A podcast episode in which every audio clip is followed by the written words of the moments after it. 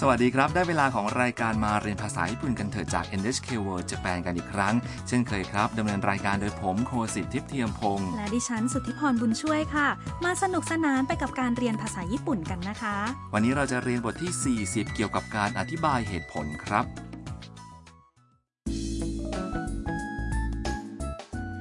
ทำนักศึกษาต่างชาติจากเวียดนามกับหมี่ย่า ช่างภาพชาวจีนกำลังพักผ่อนอยู่ในห้องรับแขกของบ้านคุณฮารุ และตอนนั้นเองเซ็นเซอร์ของคุณฮารุหุ่นยนต์เจ้าของบ้าน ก็ตรวจจับความผิดปกติขึ้นมาได้ค่ะ ฟังบทสนทนากันครับ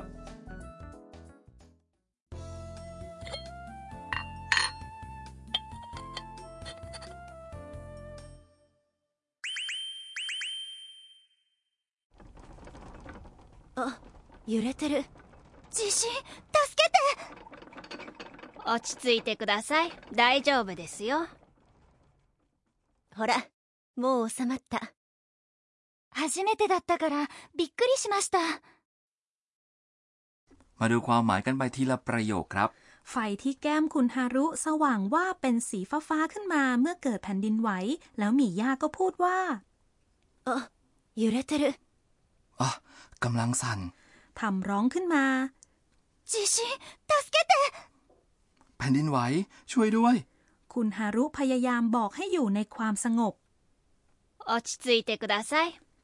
กรุณาตั้งสติค่ะ 大丈夫ですよ ไม่เป็นไรหรอกค่ะ แรงสั่นสะเทือนหายไปแล้ว แล้วหมี่ย่าก็บอกท ほらもう収まった ดูสิสงบแล้ว ำ ทำโล่งใจแล้วก็บอกว่า 初めてだったからびっくりしました นี่เป็นครั้งแรกก็เลยตกใจค่ะ ไม่ว่าใครก็คงตกใจนะคะ ถ้าเจอแผ่นดินไหวครั้งแรกอย่างที่ทำเจอค่ะ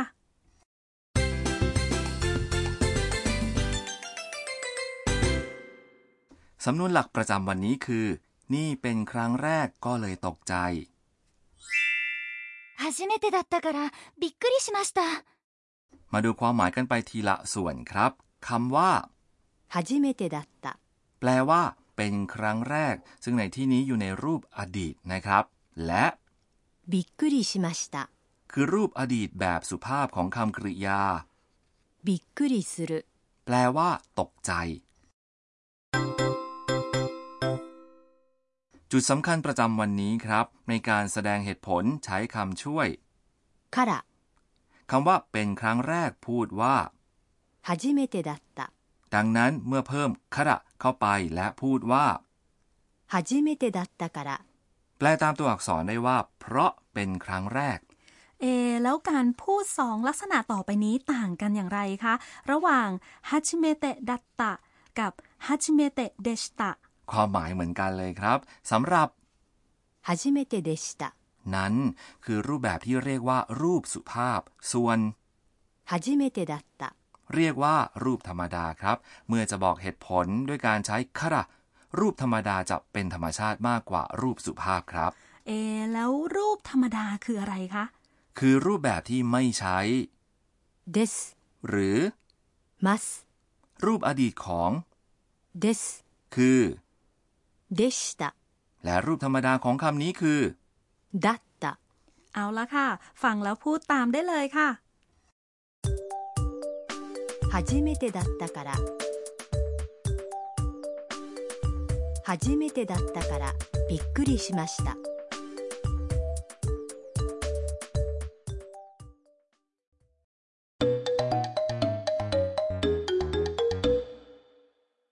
ทีนี้ก็มาฟังบทสนทนาเกี่ยวกับหนังญี่ปุ่นกันครับ その映画面白かったですか話が難しかったからよくわかりませんでした และนี่คือความหมายครับ その映画面白かったですか หนังเรื่องนั้นสนุกไหมครับ คำว่า その映画 แปลว่า หนังเรื่องนั้นและ 面白かった คือรูปอดีตของคำคุณศัพท์ อิ 面白い แปลว่า สนุก หรือน่าสนใจ จากนั้นก็ต่อด้วย ですか ทำให้คำถามสุภาพขึ้นครับ 話が難しかったからよくわかりませんでした เนื้อเรื่องยากก็เลยไม่เข้าใจเท่าไหร่ค่ะ คำว่า 話、 แปลว่า เนื้อเรื่องหรือเรื่องราว และ 難しかった、 คือรูปอดีตของคำคุณศัพท์ อิ 難しい、 ซึ่งแปลว่า ยาก คำคุณศัพท์ อิ กลายเป็นรูปธรรมดาถ้าไม่ใช้ des แล้วก็เพิ่ม から、 เข้าไปเพื่อบ่งชี้เหตุผลคำว่า よく、 แปลว่า ดี わかりませんでした。 คือรูปอดีตของคำว่า わかりません、 แปลว่า ไม่เข้าใจคำกริยาดั้งเดิม หรือรูปพจนานุกรมคือ わかる、 แปลว่า เข้าใจ เอาละครับ ฟังและพูดตามครับ 話が難しかったから。話が難しかったから、よくわかりませんでした。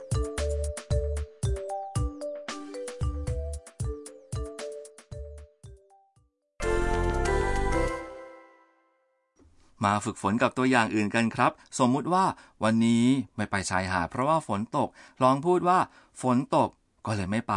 คำว่า ฝน คือ 雨、 และฝนตกที่อยู่ในรูปธรรมดาและเป็นอดีตคือ 雨だった。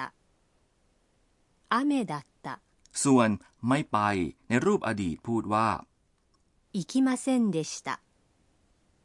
行きませんでした。 เชิญครับ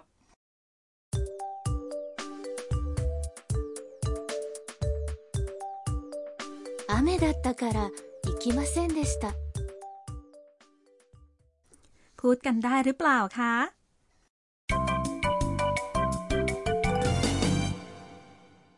มาถึงสำนวนเสริมประจำวันแล้วครับ ครั้งนี้มาจากคำพูดของธรรมจำไปใช้ทั้งอย่างนี้เลยนะครับคำว่า 助けて、 แปลว่า ช่วยด้วย โดยเป็นรูปเทะของคำกริยา 助ける、 ซึ่งแปลว่าช่วยหรือช่วยเหลือ การใช้รูปเทะทั้งแบบนี้เลย เป็นการแสดงคำชี้แนะหรือคำสั่งเบาๆครับนำสำนวนนี้ไปใช้นะครับ ถ้าจำเป็นต้องขอความช่วยเหลือ ไม่ว่าจะเป็นการถูกขโมยฉกชิงวิ่งราว หรือความเจ็บไข้ได้ป่วยหรือบาดเจ็บที่ทำให้เราขยับขยื่นไม่ได้สำนวนนี้ก็จะเรียกความสนใจของผู้คนได้ครับจำไว้ใช้ในยามฉุกเฉินครับ คราวนี้ก็ถึงตาคุณผู้ฟังแล้วค่ะ ฟังแล้วพูดตามนะคะ 助けて、 เอาละครับ มาฟังบทสนทนากันอีกครั้งครับ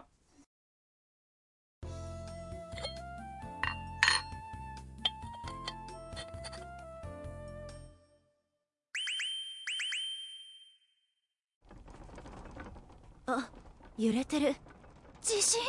けて落ち着いてください大丈夫ですよほらもう収まった初めてだったからびっくりしましたはるさんの知恵袋 ได้เวลาของถุงความรู้คุณฮารุแล้วค่ะ ความรู้ของวันนี้คือการปฏิบัติตัวเมื่อเกิดแผ่นดินไหวค่ะ ที่ญี่ปุ่นเกิดแผ่นดินไหวบ่อยใช่ไหมคะ ใช่แล้วครับ ทั่วญี่ปุ่นมักประสบเหตุแผ่นดินไหวขนาดเล็ก ๆ อยู่บ่อยๆนะครับ แล้วจะทำยังไงคะเมื่อเกิดแผ่นดินไหว ถ้าอยู่ในตึกอาคารที่ทนแรงแผ่นดินไหวได้ก็ไม่ต้องออกไปข้างนอกครับ แต่ให้หาจุดที่ปลอดภัยอยู่ภายในนั้นแทน ก็ตรวจสอบให้มั่นใจนะครับ ว่าได้ปกป้องศีรษะของตัวเองไว้ ไม่ว่าจะอยู่ภายในหรือภายนอกอาคาร ถือเบาะหรือหนังสือหรือกระเป๋า ป้องไว้เหนือศีรษะเล็กน้อย ป้องกันตนเองด้วยการเข้าไปอยู่ใต้โต๊ะ นี่ก็ได้ผลเช่นกันนะครับ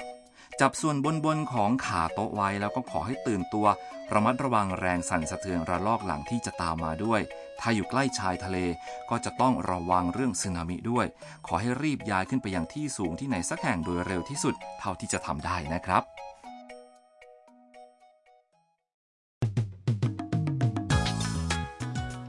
เป็นยังไงบ้างครับ หวังว่าคงสนุกไปกับรายการมาเรียนภาษาญี่ปุ่นกันเถอะนะครับ อย่าพลาดกลับมาติดตามกันต่อนะคะสำหรับวันนี้เราสองคนขอลาไปก่อน สวัสดีครับ สวัสดีค่ะ